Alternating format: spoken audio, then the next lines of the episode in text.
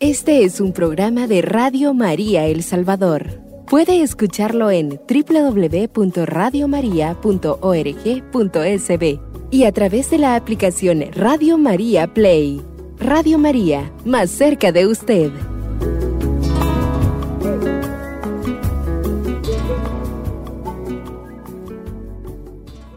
Amigos de Radio María El Salvador, esta voz cristiana mariana que llega hasta sus hogares con la alegría de transmitir la buena nueva, el Evangelio, y también como el profeta que también denuncia las injusticias y las cosas que están mal en el mundo, porque el profeta no solamente anuncia una buena nueva, sino también eh, hace ver las situaciones y por eso hace ya un año. Así es, Julio. Un año que iniciamos nuestro programa Ponte Alerta Católico, para que todo católico esté alerta. Lo interesante es que hemos recibido comentarios hasta de personas que no son católicas, pero que comparten los valores del reino, comparten los valores de una sociedad equilibrada, justa, una sociedad que pueda realmente dar frutos y frutos en abundancia. Porque al paso que vamos, salió la vez pasada un, un meme que decía, disfruten comer tamales porque las generaciones que vienen solo selfies saben tomar.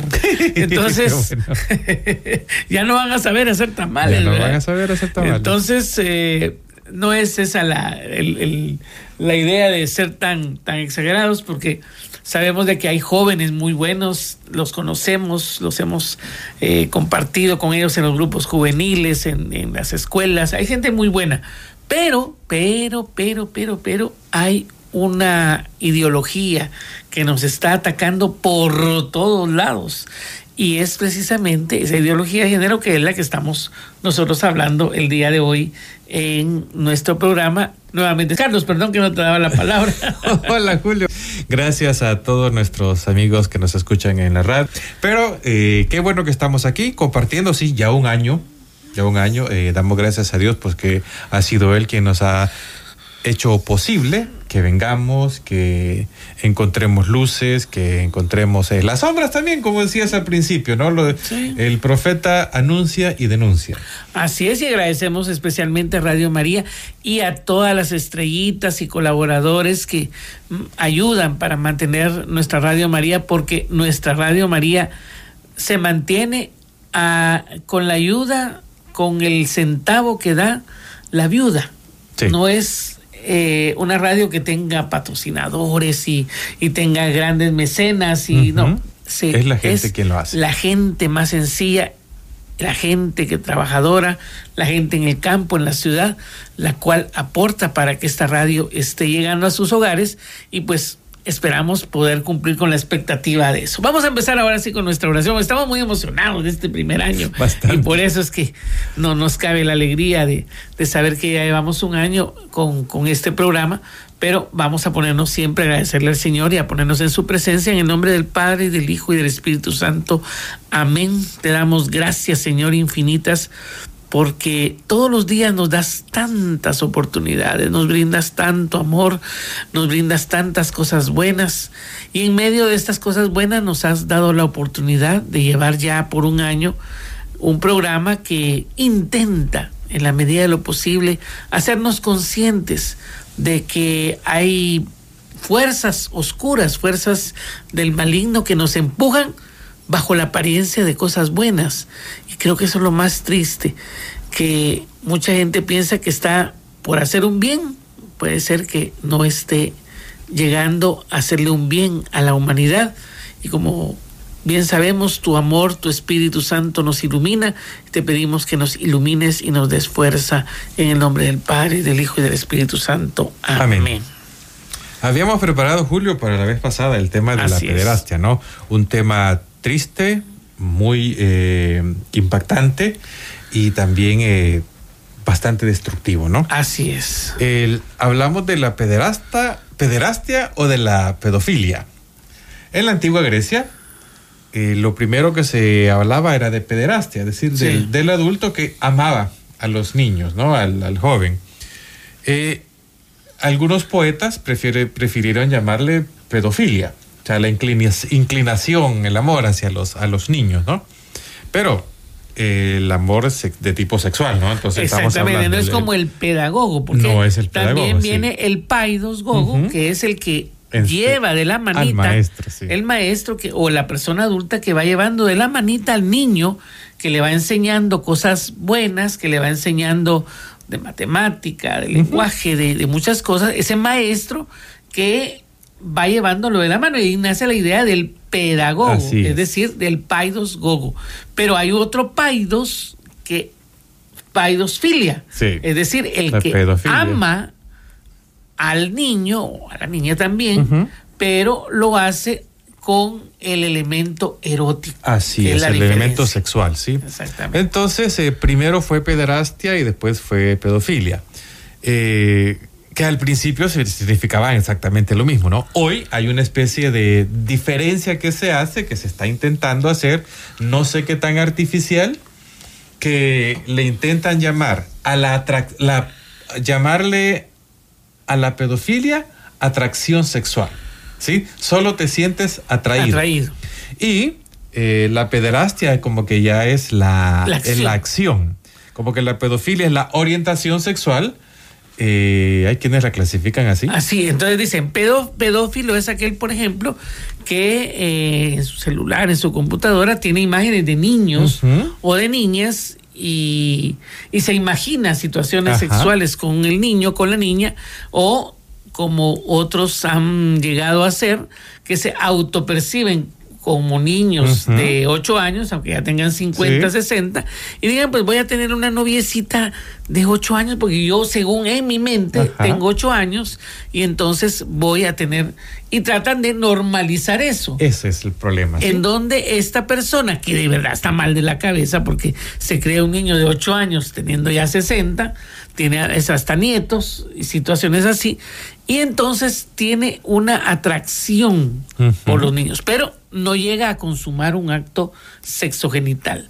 El pederasta es el que, abusando no solamente de su, muchas veces de su eh, sentido de ser ya sea un director, un maestro, una autoridad, de alguna una autoridad eh, un doctor, eh, inclusive de la familia, inclusive, inclusive de la familia, exactamente, o personas que eh, teniendo dinero, ¿verdad? De lugares donde personas con mucho dinero, mal habido también, narcotraficantes y otras cosas, tienen en islas, llevan a niños y niñas de, y hago la diferencia entre niños y niñas, porque también los niños son eh, agredidos sexualmente. Así es, así es. Niñas de 13, 14 años que empiezan su desarrollo son agredidas sexualmente por una cantidad de dinero, inclusive gente que vende la virginidad de sus hijas, especialmente de sus hijas, a personas que le ofrecen, mire, yo le doy tanto por la 100 dólares, 200 dólares, eh, lo, que, lo que sea, por la virginidad, por eh, penetrarla por primera vez a una niña de dos años. Pero ha llegado el extremo de personas que han abusado de niños y niñas, y vuelvo a repetir, ¿por qué la diferencia? Porque inclusive padrastros o padres de familia que creen en esta pederasta, que han abusado de niños de un año, dos años. Entonces es una cosa bien grave, bien seria eh, y que pues se está dando en este mundo que siempre eh, a lo largo de la historia se habían dado situaciones así, pero el día de hoy quieren no solo normalizarlo, legalizarlo y parecer que eso es que eso no tiene nada de malo. Así es, que eso te lo como te lo ponen como parte de la diversidad. Ah, tu, tu orientación sexual son los niños, ah, eres parte de la diversidad. Sí. Y hay que recordar también el, estas prácticas en países musulmanes en los que niñas de 6, 8 años se pueden casar con eh, adultos de 30, 40, 50 años o más, ¿no? Es decir, eso eh, hay que decirlo, eso está allí y nadie lo dice, ¿no? Nadie, nadie condena, pero no hay una, manifestación en contra de las feministas. Vienen, rompen monumentos en todas las ciudades, eh, quiebran vidrios, agreden a mujeres policías, las mismas mujeres. Pero nunca van a ir enfrente de la embajada de Irán o de Pakistán, o de Afganistán, de esos países árabes, a decirle, miren, ustedes hacen una verdadera discriminación y un abuso de las niñas. Así es. Fíjate, Julio, que hablaba con una compañera, fuimos compañeros hace algún tiempo, Sí. eh, muy aficionada al feminismo, y hablábamos de este tema. Y yo le decía, no es que el feminismo apoya la pedofilia. Y me dice, Carlos, ¿cómo te vas a creer de que un movimiento que está a favor de la mujer va a hacer eso? Y en pie empecé yo a, A a comentar. mostrarle eh, los textos de Simone de Beauvoir, de Shulamit Firestone, de Kate Millett, de Judith Butler, de Diana Torres, de Lidia Falcón, de el famoso o la famosa eh, Pat eh, Khalifa, eh, de Grace, Le- Le- Grace Lavery y últimamente de Irene Montero, la ministra Ah. de Verdad de España. Y me dice, pero hablando de las autoras, que son las, eh, las, Sí, las, las- gurús, de las las- gurús de- del feminismo, y me dice, Carlos, yo no sabía eso. Exacto. Y podemos ver esas frases Eso, nuevamente, porque ya las hemos dicho en otros Ya las programas. una vez. Pero tal vez algunos de los de las personas que nos están escuchando el día de hoy no han escuchado a estos eh, y les suena en chino esto.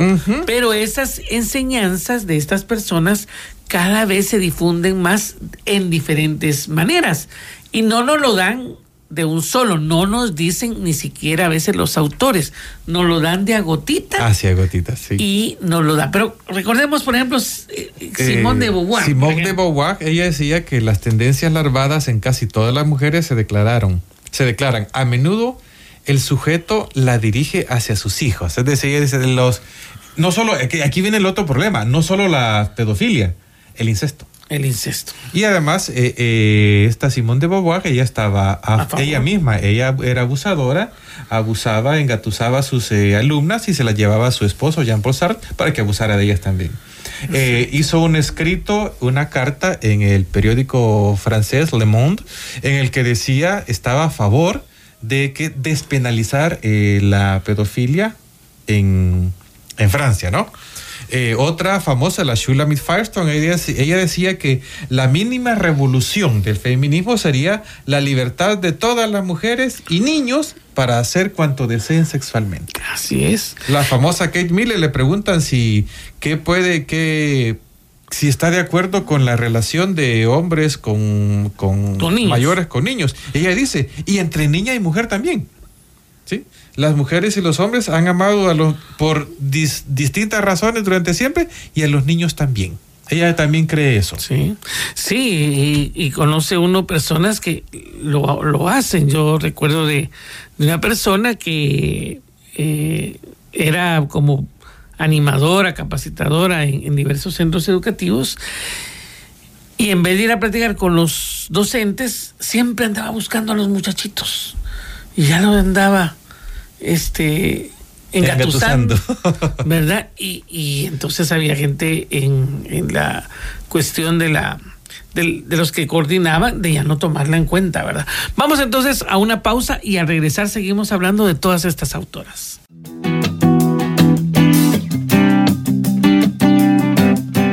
Radio María El Salvador, el podcast, cada vez más cerca de ti.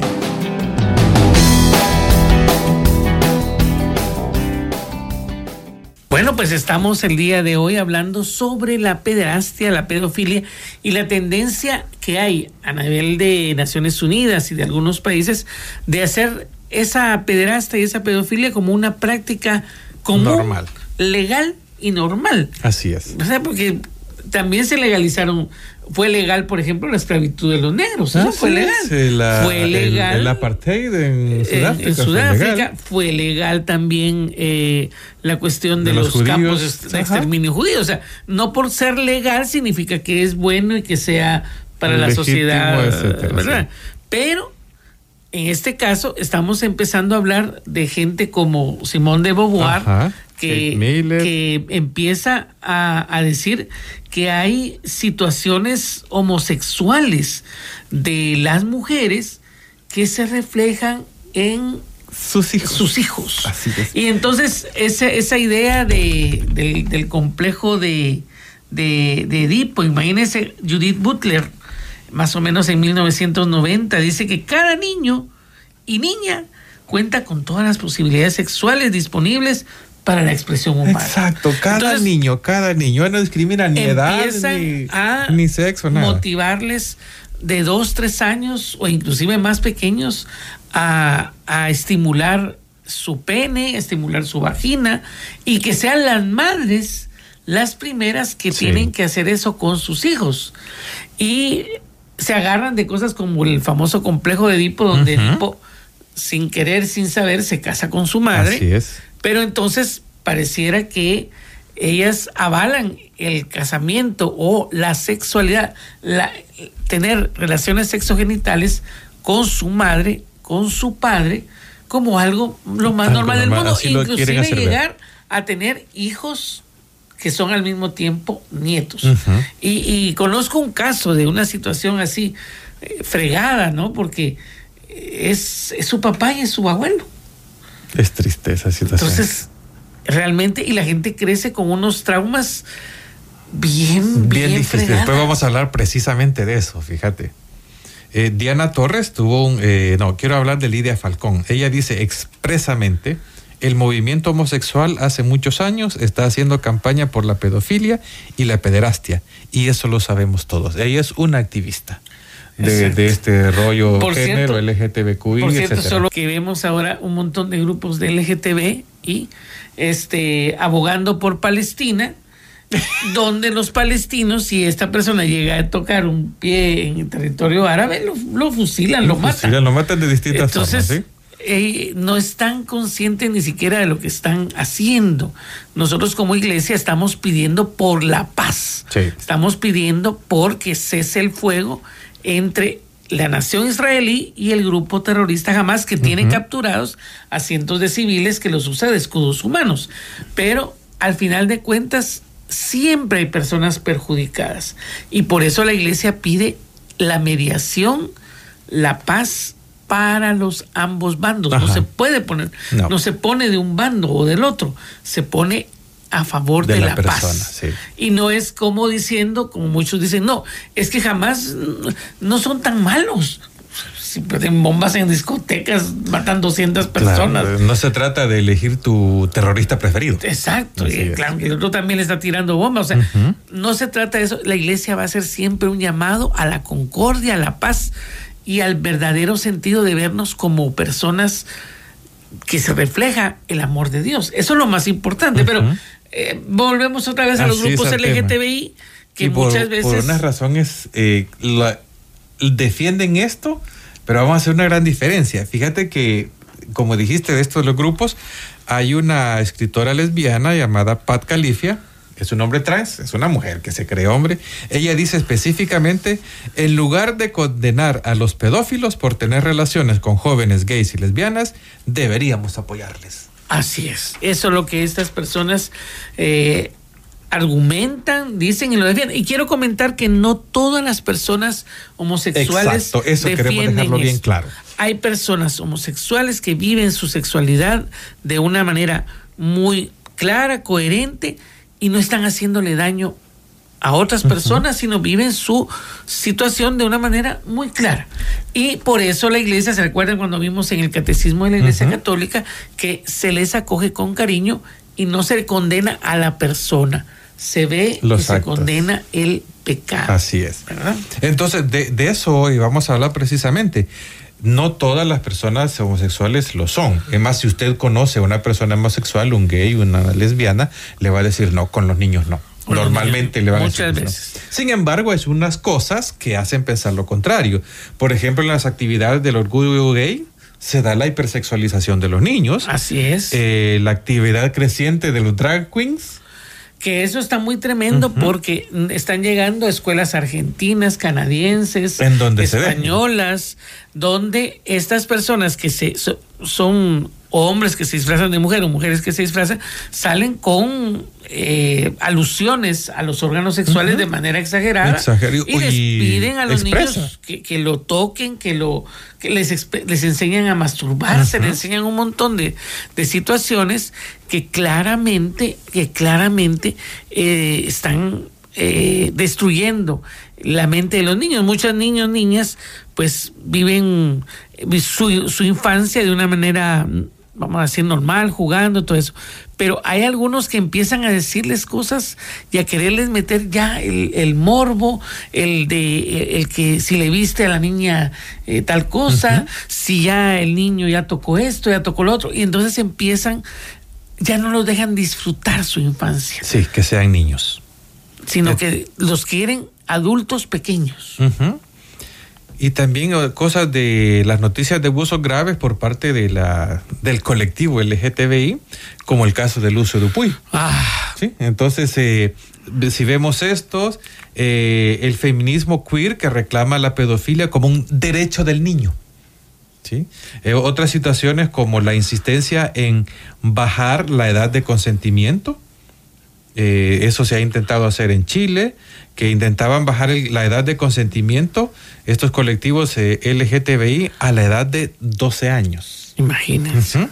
Eh, la persona no puede ir a votar, no puede comprar alcohol o, cigarros, no puede ir a ver ciertas películas, pero quieren que sí pueda consentir a, un, a, una, a, un acto sexual a la edad de 12 años. Llegamos al extremo de cosas como las que pasaron en España cuando se, se dio a conocer una película en contra del aborto, donde jovencitas de 15 años no podían ir a ver la película porque estaba catalogada como una película de 18 para arriba, pero sí podían ir a abortar. Ajá, eso sí. Entonces es una contradicción increíble de que, no se, que se centra esta en, en, el ejercicio de la sexualidad. Entonces, eh, hay una lógica perversa detrás de esto. Si se baja la edad de consentimiento, habrá más sexo con menores. Y con más sexo con menores significa más embarazos de menores. Y esto va a justificar el aborto. Exactamente. Hay una lógica perversa ahí. y, y en Chile le han bajado la edad. Y la Irene Montero dice que a cualquier edad a cualquier edad. Que el niño o la niña tienen el derecho a tener relaciones con quien quiera, siempre y cuando sea consentido. ¿Cómo no va a ser consentido si con un dulcito puede uno pues consentir? exacto. Entonces, eh, eso hace, insisto, que el individuo digo, nosotros conoceríamos algún gay y lesbiana y le va aquí en nuestro ambiente y le van a decir con los niños no. Exactamente. Vamos a ir a una pausa, pero al regresar vamos a hablar todo lo que están tratando de hacer eh, por legalizar esta práctica. Y también vamos a hablar de una cosa importante, la pederasta en la iglesia, que es un tema que debemos de abordar porque al toro se le agarra por los cachos, no por la cola. Así es.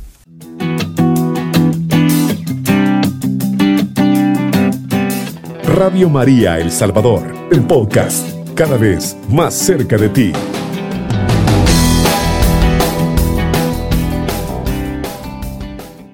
Bueno, pues estamos hablando precisamente de, vamos a hablar de un tema muy delicado, porque durante años atrás se estigmatizó, se, se publicitó, se, se hizo una gran este alaraca, voy a decir, o gran eh, alboroto.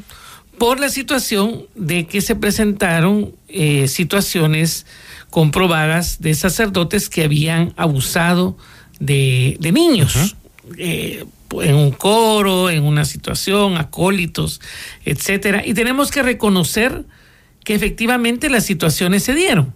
No podemos tapar el sol con un dedo y decir, no, si todo estaba bien, eso es mentira. No, hubieron casos, lo reconocemos con todo el dolor de nuestro corazón y hemos orado por estas personas que, han tenido ese fallo, esa situación difícil en sus vidas.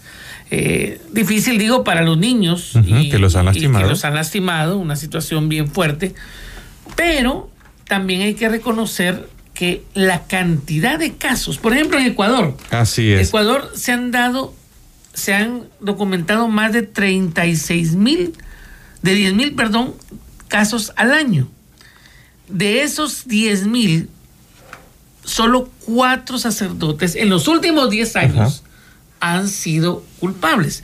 Estamos hablando. Son noticias? Pero eso son las noticias. De ese 0.00004% hacen una gran noticia, hacen un gran revuelo y los otros 10 mil los invisibilizan. Así es. En Perú, por ejemplo, de 1.700 casos, en realidad ocho sacerdotes fueron los eh, culpables. Y los 9.900 y Tanto, igual que los 36.000 casos en México, y tres sacerdotes fueron eh, expulsados y fueron vistos, pero esas son noticias. Así es. Eso no estamos justificando que porque son pocos sacerdotes. Eh, no van a ser victimarios, sí, lo son. Es decir, nada justifica el abuso sexual ni de ningún de solo De ni uno. Sin embargo, lo que no, lo que no pensamos es que el 33% de los depredadores son gente del mismo hogar donde vive el niño. Exactamente. Que el 8% son familiares de las víctimas. Que el 5% son maestros, que el 43% son desconocidos y que ni el 1% son sacerdotes, pero son la noticia. Pero son la noticia. Pero aquí pasa algo, Julio es que la gente espera algo. El mundo espera más del sacerdote claro, que de cualquier otra persona. Claro, y eso se entiende, porque es una persona que en principio está predicando el bien, es alguien que ha consagrado su vida a Dios y que salga con una situación de esa es decepcionante, triste. El mundo mismo espera más de ellos. De hecho, hay un, hay un sacerdote colombiano que escribe un libro donde hace una reflexión muy buena y, y dice al final de cuentas, el, oremos por esos que han caído y oremos para que no caigan más. Y oremos, porque Él es sacerdote, para que yo, ni mis compañeros de seminario, ni los que nos hemos, o inclusive los que salgan del seminario, los que salgan, eh, que, tienen los hábitos, como dice, vayan a caer en una situación de esa. Así es. Entonces, la situación está que esta crisis que es un poco, es muy grande, o sea, es muy grande la publicidad que se le da, en realidad son, es poco el número, pero le han hecho tanta publicidad, mucha gente se ve decepcionada por muchas cosas, y porque además la iglesia es la única que está poniendo una voz de alerta ante estas situaciones. Entonces, claro, tienen que agarrarlo por el lado de la persona o del grupo o de la institución que puede defender ante una legalización de la pederastia. Entonces, dice, ah, no, si ustedes son los primeros que lo hacen. Ajá, eso pero, es lo que te dice. Pero cuando vemos las estadísticas, cuando vemos la situación, y mire, se los digo, hay toda una serie de protocolos. Filtros. Toda una serie de filtros. Nosotros lo hemos visto que estuvimos en el seminario. Eh, hace unos años eh, comenté aquí que fui a la a la diócesis de, Filadelfia, que es una de las más antiguas, interesante. Eh, la tradición de los tres estados originales en Estados Unidos son tradiciones eh, puramente no católicas, sino metodistas, eh, anglicanos, bautistas, etcétera, etcétera. Sin embargo, sin embargo, la diócesis hacen y les obligan a todo sacerdote que llega nuevo a hacer un curso sobre las implicaciones legales de una pederastia, de una pedofilia, y los tienen bien amenazaditos, o sea, bien cortitos, que cuidadito estar abrazando a toda la gente, cuidadito, que si allá en Latinoamérica lo hacían, porque muchos llegan colombianos, eh, nicaragüenses, cultura, este, y, y varios de varios lugares por cultura, aquí no. Aquí vamos a tomar, pareciera que se es un poco hielo, pero vamos a tomar esa distancia sana para evitar que las situaciones se den y por favor, por favor, ore para no caer en tentación. Entonces, la iglesia ha tomado no solo protocolos, medidas, y la iglesia es cero tolerancia. Así es. Aquí tuvimos el caso de un sacerdote, me voy a reservar el nombre, que estuvo más de año y medio, dos años cesado porque había una acusación al final se demostró en juzgado que era una mentira, que la persona solo quería dinero. Sí. Pero esos dos años la pasó a palitos, la pasó difícil. así es. Porque la iglesia de un solo lo suspendió. Le dijo, hasta que no arregles tu problema jurídico, terminó el problema jurídico y todavía el padre dijo, mire, voy a esperar un momentito más.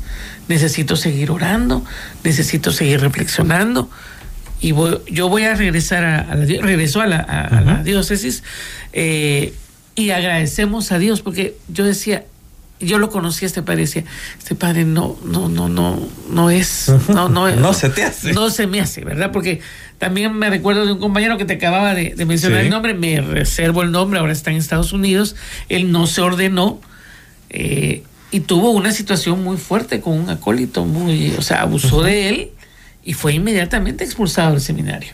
Entonces, la, iglesia es bastante cero tolerancia. Y yo quiero eh, decir algo que no gusta mucho eh, a los colectivos LGTBI. Resulta que las, eh, los sacerdotes que tienen la tendencia a abusar de niños es, son precisamente los que tienen alguna tendencia homosexual. Así es. ese, ese, dato no gusta, pero hay pero que es real. Y hay que preguntarnos, ¿y qué pasa con las iglesias cristianas no católicas? También existe. También existe, pero no se le da tanta, tanta laraca, como dijo Julio, eh, excepto algunos eh, casos como el del, el del pastor de la iglesia Luz del Mundo, ¿no? Sí. Él, sí se le dio bastante publicidad. Pero en general el, el, el, ministro evangélico pasa más o menos desapercibido. Y la otra pregunta, ¿y existen las falsas denuncias? También. Existen las falsas denuncias, tanto a sacerdotes como a ministros evangélicos los hay. Sí. Eh, yo conté la vez pasada el caso de un, de un eh, pastor que lleva, su negocio era llevar y traer niños a la escuela en su microbús y que una, una señora no le, no le pagaba por su hija, entonces le dijo, mira, ya no se la voy a llevar. Total, pone, la señora pone la denuncia por por abuso, de la niña. Llega la policía cuando él estaba lavando su, su, microbús, y se lo llevan por el caso de violación de una niña. Cuando se investiga, resulta que era el, el él, este pastor, era el tercer expediente que esa familia tenía, que esa señora tenía con la hija. Entonces, ya era un modus vivendi Claro, también contrataban el servicio supuestamente, no pagaban. Y cuando la gente le exigía, mire, págueme porque yo estoy llevando a su hija, ya no la voy a llevar, los acusaban de eso. Entonces, decir, pastores también, eh, ministros en general. Digo, yo en mi parroquia tuvimos el caso de un del, del párroco que también me, reservo el nombre. Eh, a, él lo, lo, mandaron a la cárcel y, y resulta que de, la, en la comunidad conoce a su gente. Nosotros nos conocemos. Los cargos de que había violado a una niña eh, del coro parroquial. Mm, el padre no es encargado de los coros. Segundo, entonces dijeron que la, era la violaba en la catequesis. La catequesis la dan laicos. Tercero, la niña de familia evangélica no tenía nada que hacer en la, parroquia. Pero cuando se investiga, resulta que él ya lo había intentado, esa familia ya había intentado engatusar o meter en este problema a dos sacerdotes antes. El tercero cayó. Sí. Pero le salió. Y lo que pasa es que hay gente que vive de eso. Sí. Vive de eso, vive de ese engaño, de estar queriendo sacarle dinero a la iglesia, a donde puede. Gente que inclusive tiene ONGs. No, no se me olvida, por ejemplo, de una ONG de Australia, que su, una chilena también, que da dinero a otros países. Precisamente para. Para atacar a la iglesia. Y que busca personas útiles a sus fines para poder eh, justificar sus ingresos también. Y una pregunta, Julio, ¿y habrá mujeres pedófilas? Ay, claro que hay. Fíjate que en Italia, eh, Loredana Petrone y Mario Troyano hicieron en 2005 un libro llamado ¿Y si el logro fuera ella? Y entrevistaron a una, gente, a una cantidad de muchos pedófilos y sacaron que el 78% de los pedófilos masculinos relatan haber sido abusados por una figura femenina. Originalmente. En particular por su madre. Eh, la violación no es solo eh, un problema de los hombres, sino también un problema de las mujeres, pero de eso tampoco se habla. La mujer es violadora y tampoco se habla, ¿sí? Exacto, y lo hace de una manera posiblemente más sutil. A ah, más sutil. Entonces, por, eso es que precisamente se... Ahora, las Naciones Unidas están hablando en algún momento de que la pedofilia no es un acto ni abominable ni malo, sino que es una tendencia y es una forma, una orientación y una forma de vivir la sexualidad de manera plena, Y centrándose en el derecho del niño y le cambian nombre. Exactamente. Ahora las Naciones Unidas le quieren llamar, llamar amor intergeneracional. Así es. Entonces, entre generaciones es posible eh, estar eh, oyendo, eh, viendo estas situaciones y también quería mostrar así rápidamente eh, un, un audio de Irene Montero, Ajá. que ella eh, alega que eh, en, en la ley que ella está proponiendo, los niños y las niñas eh, pueden, el derecho. pueden, tienen como derecho Sí. ¿verdad? Como derecho la sexualidad. Y lo hace, y lo tiene supuestamente. Yo pensé en algún momento que la señora se iba a retractar, que iba a ser gente, y no, se mantiene. Lo reiteró. Lo reiteró de una manera muy, muy, muy Vehemente, fuerte. pues, sí. sino para hablar de educación sexual, por ejemplo, que es un derecho de los niños y de las niñas, señoría, independientemente de quiénes sean sus familias, porque todos los niños, las niñas, los, les niñas de este país tienen derecho, tienen derecho a conocer su propio cuerpo, a saber que ningún adulto puede tocar su cuerpo si ellos no quieren. Si ellos no quieren y que eso es una forma de violencia. Tienen derecho a conocer que pueden amar o tener relaciones sexuales con quien les dé la gana, basadas, eso sí, en el consentimiento. Y esos son derechos que tienen reconocidos. Y que Bueno, ahí está. Ajá. Más claro. Tiene no, derecho a tener relaciones con quien quiera, con quien quiera. siempre y cuando sean consentidas. Pero ¿cómo Claro. puedes medir el consentimiento? Así es.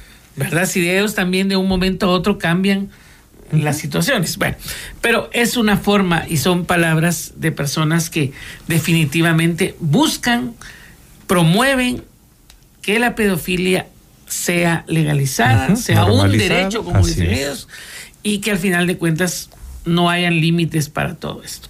Así que con esa tristeza que, que nos da estas, este tipo de noticias, nos despedimos, pero ahí viene la situación. Amigo, alerta católico, cuidado, cuida bien a tus hijos, a tus nietos, a tus familiares, a tus sobrinos, a quienes estén cerca de ti, porque pueden estar siendo acosados, abusados, y es importante que proteger a nuestra niñez y juventud. Así es. Así que nos ponemos en las manos de nuestra Madre diciéndole, Dios te salve María, llena eres de gracia.